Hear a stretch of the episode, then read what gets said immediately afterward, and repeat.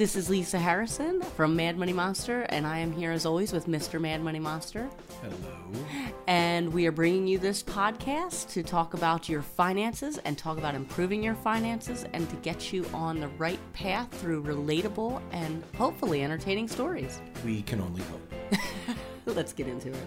Today is a special episode of the Mad Money Monster Show because we're talking with Diana Merriam about her upcoming EconoMe Conference. Diana is the chief economist and founder of the conference with a focus on financial independence and retire early. Not only will you get the skinny on EconoMe, but you'll also be entertained by our fiery debate. Pun intended. And if you'd like to attend EconoMe in Cincinnati on March 7th, you can use the discount code Mad Money Monster to get 10% off your general admission ticket. All right, this is Lisa from Mad Money Monster, and I'm here with Mr. Mad Money Monster, and we have a great episode for you today. We are sitting down with Diana Merriam, and she's going to tell us all about her story, her um, her finding the fire movement, and her journey, and leading up to her becoming the chief economist. Is that correct? Of That's the correct of the EconoMe Conference coming up in March in Cincinnati. So let's jump right into it. Let's. Uh, I I know you're. Uh, I'm guessing um, early 30s ish. You don't have to tell us your exact age. I'm 32. Uh, I'm proud of it. Oh, right. There we go. I love that too. I just want to know what your relationship with money was growing up. What what did you see? What were your models? I would say my biggest influence growing up was definitely my mom because she was the breadwinner that was in my mind she was very um she was very strict about like instilling in me never let a man take care of you which i think has served me well in some ways and not so well in other ways. Seeing her as the breadwinner and then also like when i started working i've only ever really worked for women and for female owned businesses. So like my influences are that the women are the ones making the money her parents really wanted her to focus on finding a husband to take care of her. They didn't support her going to school. They didn't support her bringing being the breadwinner. They thought it was weird. And so I think she really was resentful from from growing up that way and so she kind of went the polar opposite with me and you know definitely instilled in me to have this kind of fierce independence. And I think it has served me very well.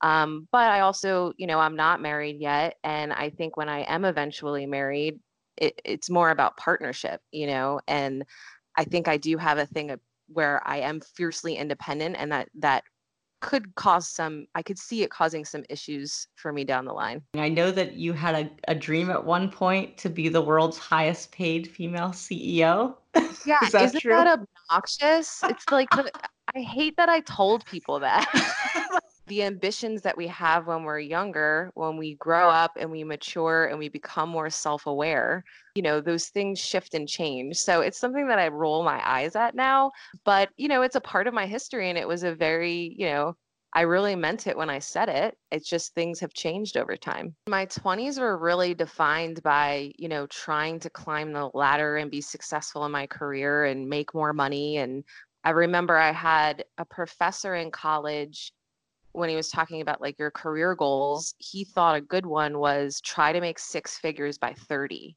Mm. And I mm. don't know why that was so influential for me, but that was that was a big goal of mine, make six figures by 30. And then I did it and it was like, okay, when you're making goals for yourself or what your ambitions are for yourself i think I, i've learned past that i need to question where are those ambitions coming from are they really self-directed or are they based on my social conditioning or influences you know from people growing up? Did you have a lot of student debt?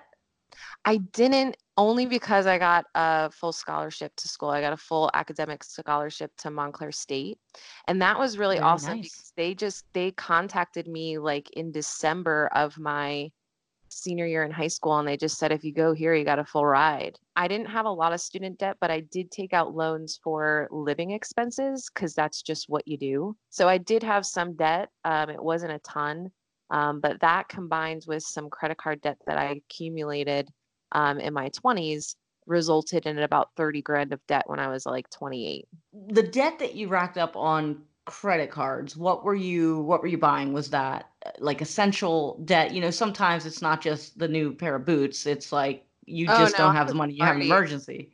Oh, I was like a party animal in my 20s, living in New York City. I mean, that's what it's about, you know? It's not, I had a lot of fun, but I didn't have much to show for it. you're in 30 grand debt. You're enjoying your life.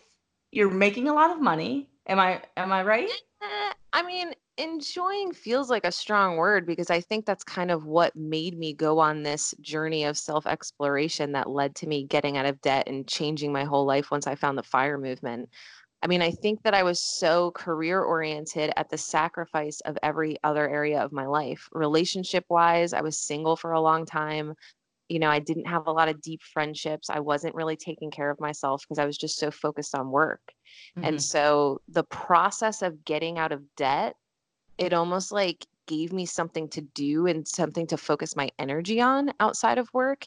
And I tapped into this like resourcefulness and creativity that I didn't even know I had. Once I had that experience and I did this, what was perceived as a hard thing, because I got out of 30 grand of debt in 11 months. Oh, And yeah. Then I from there I started saving 60% of my income and that at that time of my life I mean I can say that like getting out of debt was my favorite part of my money journey. And then once I had that experience and had more confidence in my ability to do something difficult, it led me to do a lot of other things like go to Spain and walk the Camino, which is I don't know if you guys know the Camino is mm-hmm. 500 mile trek across Spain.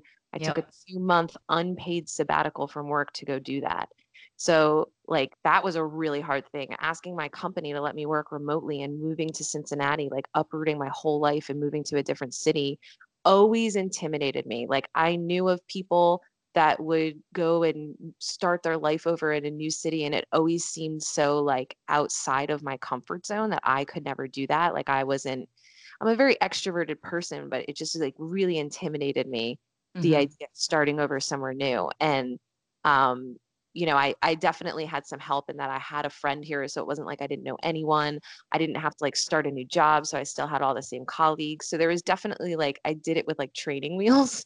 But now like I feel like I could go move to California or Colorado or like all these other places I want to explore because I took I took you know I had an experience where I tried it in a in a sense and now I feel like I could do it again and again. I did have a goal to get out of debt and at the time I was in this like mastermind group of a number of women and we all had similar goals like getting out of debt, getting raises, um you know working out, losing weight, whatever it was.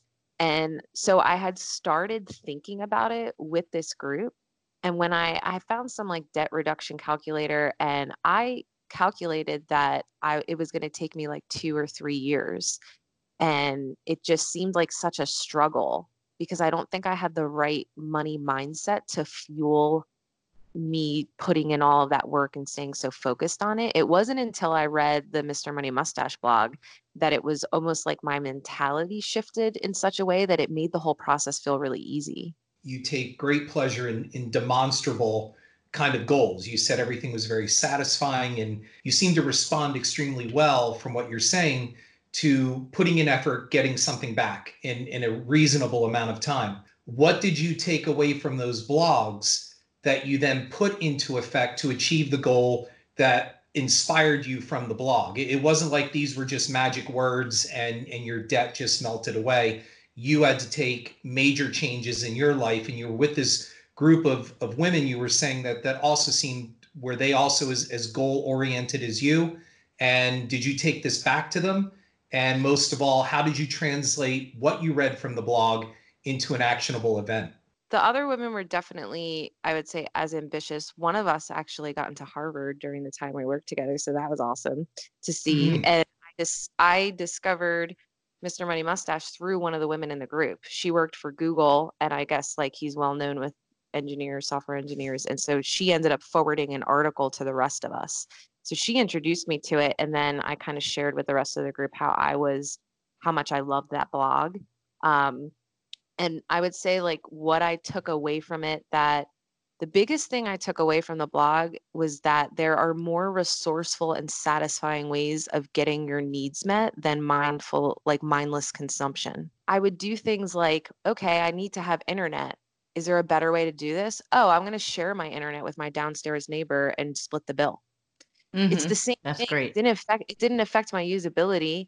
And it was like what I was finding is that all these things that I was doing was creating a community around me because it was a lot of like sharing. So for instance, I was I used to love going out and partying all the time and like drinking with my colleagues and I was going out to dinner a lot. I mean, I was wasting a lot of money.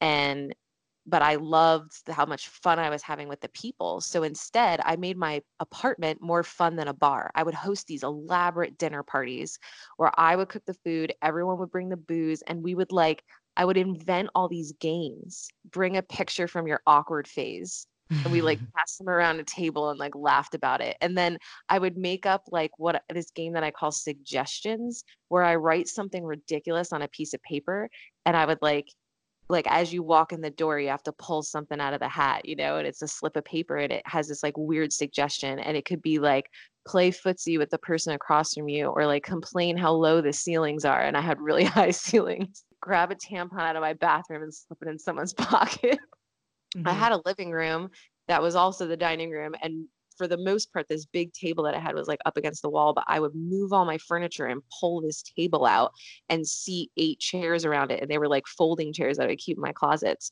And um, so I would like curate this dinner party of like who I think should be in a room together. And sometimes it was amazing, but then sometimes people like wouldn't get along, and that was entertainment in its own right. you know, so I I had so much fun with these dinner parties, and I could figure out how to feed like eight people for like 30 bucks. And I was like making my own laundry detergent and go into these like Chinese market, these Chinese markets where um because I live next to like the Chinatown of Brooklyn. And so I would go and get these big bags of vegetables for like five bucks. Like everything was super cheap. Um, and like fresh fish and stuff that was just super cheap. I would host these clothing exchanges where we would all clear out our closets and everyone would come over and we'd have music and we'd, you know, have mimosas on a Sunday afternoon and like mm. share. And all of my friends were much more fashionable than me. So I was like benefiting from their hand me downs and everybody loved it. Like it was so much fun. So it really, not only was it more resourceful, but it built community and it was a, it was just a hell of a lot more fun. It took me 11 months to get out of 30 grand of debt, but what I all the, the stuff that I learned and like all this resourcefulness stuff that um I implemented, I mean that's just been carried through, you know, until today. I mean, I I still stand by a lot of that stuff. I would say I'm probably not as frugal today as I was during that time. I went through a period of like extreme frugality where I never went out to eat. I cooked every single meal, but again, it, it taught me how to cook. Like I would make myself just a single person eating alone in my apartment. I'm like eating by candlelight this beautiful meal that I cooked for myself. Most people are like, "Oh, I don't want to just cook for one." Like, screw that. And uh and I was eating really well. I was working out all the time. Like that was it, I feel like I really learned again how to tap into my own resourcefulness, how to care for myself really well and how to share and build community. I mean, it was a wonderful time. Um, so I moved to Cincinnati in May, and then I did the Camino September and October of that year. 2018, I bought a house. Um, so saving up that, you know, 20, 20% down payment. So I put mm-hmm. some money there. I mean, I'm still like maxing out 401k, IRA, HSA, like I'm doing all of that, but mm-hmm. all of that af- like excess I, that I was just dumping into low fee index funds, now I'm dumping into my conference how did you come to to say i'm gonna i'm gonna like put together a conference? That's a pretty big undertaking it is. And you know, it's funny because I was talking to um, another guy that I know that's a business consultant, and he said normally conferences are born out of something else. Like you've built a blog over 10 years and you have this following and you want a way for them to get together or something like that. Right. Where I didn't I didn't start that way. I go to World Domination Summit. I went to Camp Mustache. I went to Camp FI last year. I've gone to FinCon. Um, professionally, I go to a lot of events. I also went to Sense Positive in September. So I recognize how important it is to get out from behind your computer and and feel that community face to face. I get so much out of it. And my favorite event is World Domination Summit. This year will be the last year, and I've gone, this will be my fourth year going. I found it because Mr. Money Mustache spoke at it maybe six years ago. It's just mind blowing to me how they get like 2,000 people to spend $700 each to go to this event. And it is so well produced, and the speakers are amazing. Imagine just sitting in this audience with you know the energy of the people around you getting all their minds blown by this like amazing speaker. I mean eh, and then I'll, there i can't tell you how many times like i'll turn to the person next to me and they're like crying or like you know we're like looking at each other like that was amazing or that that person is so cool or they're doing amazing things you know? It's just nobody's nobody's handling any snakes or speaking in tongues? No no. There was a magician last year that was oh it's just very inspiring and there's a certain way that i feel when i'm there like i feel this almost like expansiveness like anything is possible and that you know I, it's just an amazing feeling um, and then you have all these examples of these people around you that are all doing incredible things and very interesting things and living very non-conventional lives and so I was really motivated that I wanted to create something that made other people feel that feeling about the fire movement because the fire movement also makes me feel that way. It's changed my life in incredible ways. I mean, the getting out of debt, saving 60% of my income, walking the Camino, moving to Cincinnati, buying a house, adopting a dog, meeting a miss, my Midwestern gentleman. You mm-hmm. know, it's just, it's, I feel like my life is incredible and I love it so much. And it's all because of the pursuit of financial independence. So I, yeah, I was really motivated to give back to the community in this way. And I very much modeled this conference after all the things that I love about World Domination Summit. I am positioning it like the TED Talks of the fire movement, though I will say that like I've gone to TEDx and I watch TED Talks. I feel like this is this event is is going to be as entertaining as it is informative. We have 9 speakers most of which have reached financial independence and retired early. So they're going to talk about this from a number of different angles. And it's not like a workshop where you're sitting there coming up with a financial plan. I I picture it as much more like inspirational and thought provoking mm-hmm. where, you know, you walk away and you go, "Huh, how might I implement some of this in my life or maybe i want to learn more about this that or the other thing or you know what people am i going to meet that i want to build relationships with? Um, that that's the community part of it is huge. Um, the other piece of it uh, that i really love is highlighting the city of cincinnati as the best city to pursue financial independence. I love this city and i moved here from new york city. So that says a lot. So we're doing an urban hike that's being facilitated by I call him a historian and he like rolls his eyes at me, but he is just like the most interesting man in the world. you know, he's like one of those where he does these tours, these like walk he calls them urban hikes. And he walks you around to these really interesting places in the city and he'll stop you on a street corner and tell you like the most fascinating thing that happened there a hundred years ago or whatever mm-hmm. it was. I mean, he's just a really interesting person and a very good storyteller. So we're also doing a brewery tour because Cincinnati is known for their breweries. Uh, we've, I mean, we've got so many breweries here. There's a very rich heritage um, dating back like a hundred years. That's going to be super fun. And then we're also uh, coordinating a dog meetup at a dog park so that all your financially conscious pups can get together and talk finances. When is this? How can they get a ticket? You know, tell them yeah. specifics. So it's on March 7th at the University of Cincinnati. You can go to economeconference.com and that's economy with an M-E at the Y at the end, not an M-Y. Um, so economeconference.com, you can read about our nine amazing speakers. You can look at the full schedule. Um, you can buy tickets there. I also would love to point out that students get half price because I really want to make this stuff accessible to young people. I've been on campus a lot talking to students about this event, and it's probably one of the most satisfying parts of it for me um, to see the impacts that it's having on them because most of them haven't even heard of the fire movement and they they just ask such thoughtful questions and they're very curious and interested. So I'm very uh, thrilled to be able to offer it to students. And I, just this week, I opened up an opportunity for anyone to sponsor a student if you'd like. So you can go and buy a student ticket. And when you're prompted to enter the attendee name, you can just write student sponsor, and I will make sure to match you with a, a, deserving student who really wants to come that might not be able to afford that price point. Follow me on EconoMe Conference on Facebook, on Instagram, or EconoMe Con, and on Twitter, which is another thing that people were pushing me to do, which I have outsourced to uh, an economy enthusiast. Uh, Twitter, we are at EconoMe Conf. So just to kind of talk you through what's on the agenda, there are two sessions of speakers, one in the morning and one in the afternoon the day will open up with an hour and a half of networking. So it's coffee, it's music from DJ Pete.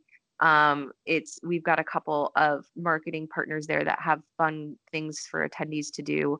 Um, and I'm creating this whole like lounge um, where all these like couches are there so you can like hang out and like chat and get to know people. And then the show will start at 10. We'll have four speakers from 10 to noon. And then there's a three hour break in the middle of the day. And so you've got options. Everyone can go and get their lunch. And then at one o'clock, you can meet up to either go see the documentary Playing with Fire, which there's a movie theater in the same space that that our main stage is. In that student center, there's a 200 person movie theater that we're screening the documentary. Like mind blown. So we've coordinated six attend what I'm calling attendee led meetups. So you can, if you don't, if you've already seen the documentary or you don't want to see it, you can opt to sign up for a meetup about real estate, about investing, about finding your tribe, about um, healthcare options in, in early retirement. Um, and there's a number of other ones. So go if you go on to the Facebook events page, you'll see what all the options are for for the attendee led meetups. Then after that, we will get back together for our second session of speakers. The show will end at six. Everyone will go their own way for dinner. And then at eight o'clock is the badass after party. So this venue downtown is called the Woodward Theater. It is extremely unique to Cincinnati. So another way to highlight this amazing city. It used to be a silent movie theater. It's a historical building that they have refurbished.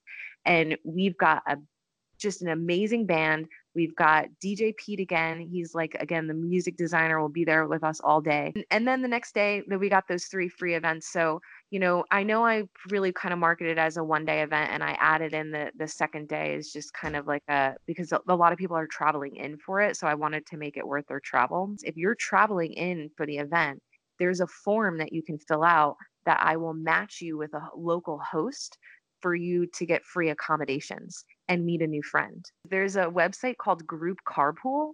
So you can sign up to carpool with other people to the conference. Why would we all drive there separately, right? You'll save on parking. Parking's like $5 for the day, but still, re- regardless of saving on parking, you know, let's travel together, make a new friend uh, even before you get to the conference. So there's an option on there where you can add a car and like add how many seats you have available or you can grab a seat in someone's car and then your contact information is shared so you can figure out like where your pickup is going to be and you can coordinate with the person. So those are a couple like unique aspects to this event that might be buried in my website that maybe some people don't know about that um, you know will help you tap into the resourcefulness of this community. So let's have some fun. Are you up for it? Let's do it i found the fire movement in my late 30s my husband Mr. Mad Money Monster here, was already in his 40s. So we had done some things right with money, but we also did a lot of stupid things. Um, so we found fire and we were like gung ho fire.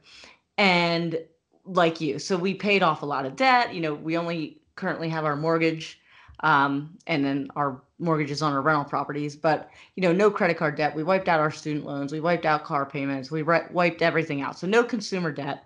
And it just kind of so we went extreme frugal right we went uh, and we really kind of burned out right you would yeah. say after two-ish years we were uh you know this is not as much we're not getting joy out of life like i don't just want to sacrifice now you know for later i also want to enjoy now because so for us we're looking at this from the lens of now 40 40 somethings right i'm mid 40s at this point you know, we have our house, we have our mortgage, we have a daughter, we have two rental properties, we have, you know, we have all these like middle adulthood obligations. Okay. Mm-hmm. So a few weeks ago, um, I wrote this article, The Five Things I Hate About the Fire Movement. oh, I read it. Let's have a conversation, right? Let's have a Let's conversation. You want to go point by point? I would love to. All right. Number one, a shift away from finance and toward more uh, fluffy lifestyle sort of things. My industry is built entirely on bull. so I'm, I'm a filmmaker. I make horror movies for a living in Hollywood. Oh, that's and, uh, awesome. Uh, I know exactly what goes on with people pitching things and bull and lies of omission and saying something's one thing and then you find out later it's another. She and I first got into our first financial disagreement when she read a certain thing on somebody who had also embraced the fire movement. And then when you find out this person did a little research and found out that really what these people were saying was one thing and they just weren't divulging other things as well so, too. Yeah, so, so basically they were making you know this huge savings rate, you know, but but they didn't they didn't divulge how much they were making they were definitely know, they were definitely cons- constructing a picture. When she read this expose she got very upset with the author of the expose and for me i'm like I because i'm what... a fan by the way. I'm a big yeah.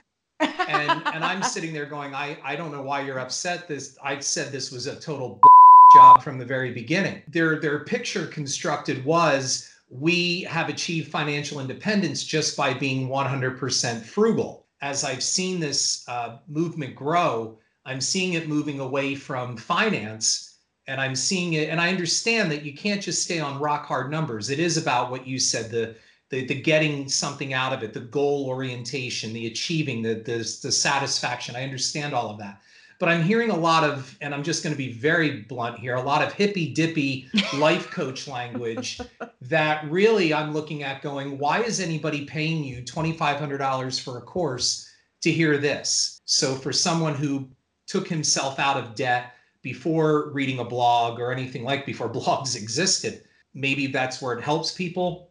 Where my problem was, are people passing themselves off to be one thing and they're they're real they've really got an agenda behind the scenes and unfortunately that's that's my career that's my job where i see this quite a bit which is why i live on the east coast and I don't live in Los Angeles. Well, Coaching, I mean, things like that. You guys consider your blog a finance blog? We do, yes. Because I mean, you also state that your blog is about motivation, inspiration, and entertainment. So why it's is true. it not it's okay true. for anybody else to be that way? We're not charging somebody $2,500 for a course to hear that. Money is emotional. We're talking about so much more than money because how you spend any resource is a reflection of what you value when it, how you're spending your time, your money, your energy. So, when what you think you value deep down isn't reflective of how you're spending those resources, I think that discrepancy feels uncomfortable. And so when people are talking about the hippy dippy shit, that's what they're talking about. They're they're talking about this discrepancy and getting that discrepancy right so that the the actual numbers game becomes a lot easier i mean i i experienced that in my own life i needed to have that mindset shift and understand the values of generosity and community and humor and creativity when i was able to tap into that there are certainly some people that maybe don't have that authenticity um, yeah. And you're going to see that in life anywhere. Um, so, probably including within the fire movement. And I got to see that firsthand because when I was looking for my speakers, I called on 150 people. Mm-hmm. And these are people who were financially independent, and yet they wanted $30,000 to speak for half an hour. I agree. Like, I feel what you're doing is completely genuine. And I think even if you were making a profit, like, that's okay. I'm not saying that everybody yeah. that sells a course or doesn't, you know, or makes money from the fire movement or a fire blog or finance whatever is that's not a bad thing what what i am cautioning people against is the people that are just coming to the movement um, they're just finding out about fire and they're following maybe these maybe someone who's not as not as outspoken about where their income streams are coming from they're doing a disservice because I think people think they're going to save X amount and they're going to live off the 4% rule, just like that person that they're following. Yet that person that they're following isn't necessarily drawing down on any investment. What I'm coming from is what set the tone for me was that book, Expose, and then, you know, a look into that background and then seeing certain things happening and developing across the board where, you know, we're we're having these uh, sunrise, you know, mantras and and all of this stuff that to me just seemed, uh, like I said, from somebody with a history background, a little a little cultish perspective. I can't wait for you to come to EconoMe and like you're going to be the guy in the audience crying. I don't know about that. I don't think that these bloggers or other people telling their story is that is is them saying you should do what I'm doing. I believe that each person has a unique skill set, you know, set of preferences and circumstance that mm-hmm. makes everyone's money story really unique. Okay, so I got some heat also recently about, whoa, she says uh, um, all these things about side hustles, yet she has one and she has a podcast. Yes, but that's not what I'm saying. What I'm saying is we are romanticizing side hustles. And yes, it does take time away from you, but I- am choosing to do this. I think somebody else who's coming into the side hustle, just start a blog. Yeah, you can start a blog in 15 minutes. That's true. But you're not going to make money from that blog in 15 minutes, maybe not even 15 months. Like we are way we're way glamorizing these side hustles, which are basically second jobs. Let's face it, they're second jobs. I don't care how passionate you are about it, it's a second job. Who's recommending that you make money off a blog? Because from my perception, don't make don't start a conference to make money and don't start a blog to make money. Like if that's your motivation then you pick the wrong side hustle. Oh i agree but if you've re- i mean it's all over it's all over. How to make extra money. You you start a blog you do surveys. Yes blogs can but then you're turning it into a full-time job. It's not just mm. a side a side thing because i have my blog ballooned into nearly a second full-time job for me before I started scaling it back. I, I can't stand it when people just, oh, just just start a side hustle because it's trendy. Everybody should have one. I mean, the term itself, you have it on the side of a, a full-time job.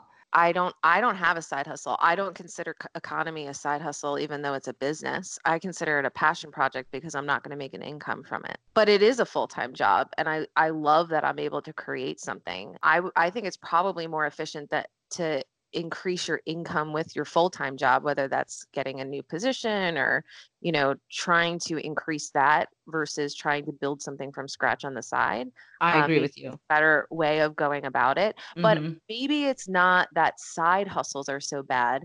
Maybe it's just that you got to be careful about which one you pick. I do recognize that there's a lot of people out there that feel like fire is some is like a race, like how fast can I get to financial independence and that's where side hustles come in as like a way to increase your savings rate because you're making more income.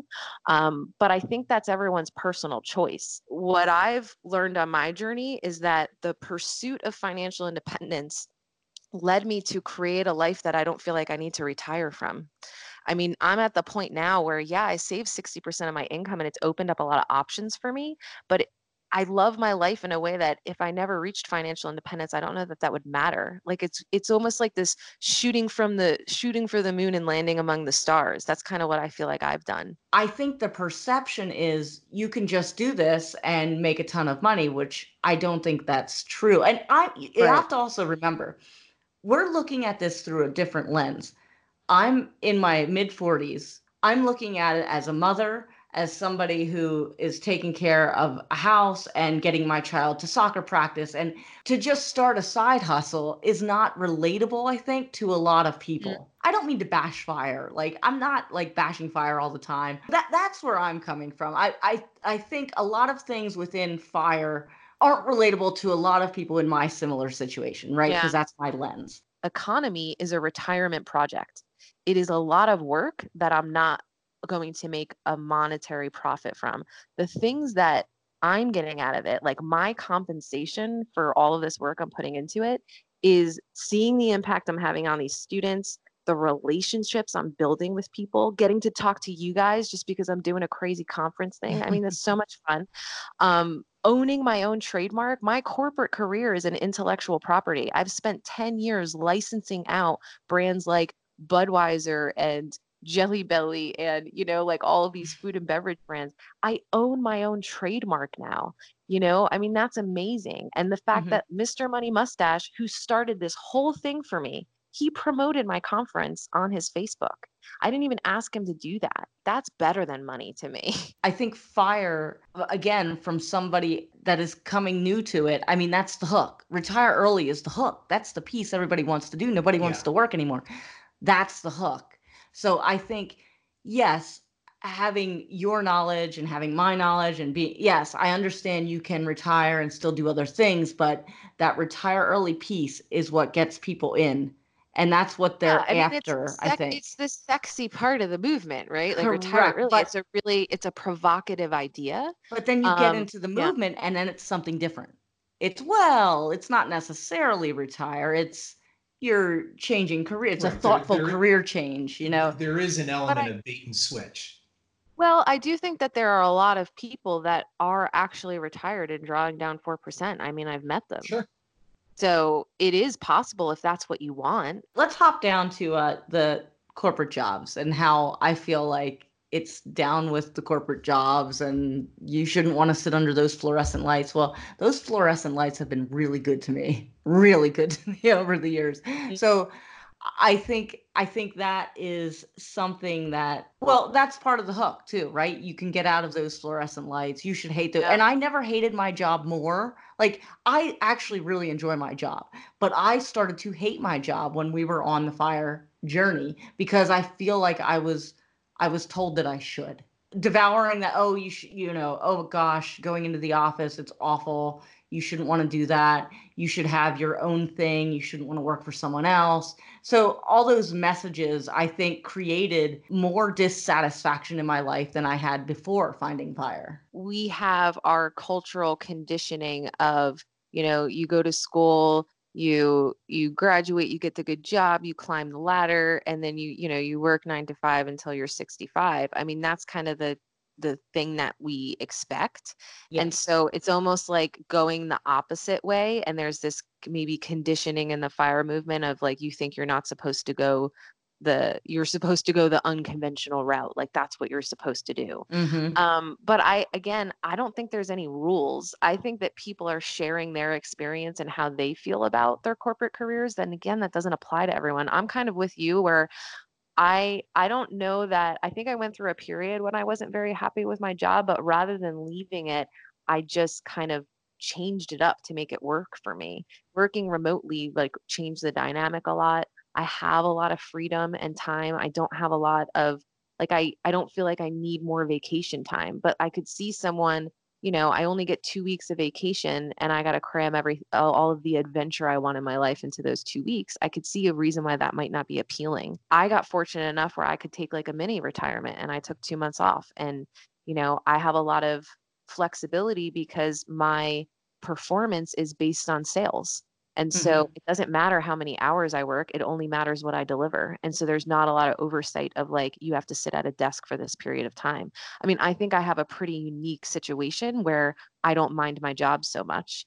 Um, but I, I know a lot of other people feel trapped and they don't feel that sense of freedom and they don't they don't recognize that, you know, maybe there's a it's either like deal with that or quit. Like there maybe there's a middle ground and we got to get more creative here. But I'm very fortunate in that I enjoy my job and I have great coworkers and I have great benefits. And the other thing, again, I keep coming back to we so our thing, even though we're we're still in pursuit of financial independence and and we will hit that long before, you know, traditional retirement age and have no intent of pulling the plug on our careers. But I think for most people, for us, I don't think fire is relatable, at least at least in the middle of adulthood with your children, with your houses, with your obligations. With again, I have a mother who is who is aging. She's 75 now. She needs financial support from us. That's something I never even considered um, mm-hmm. back when we were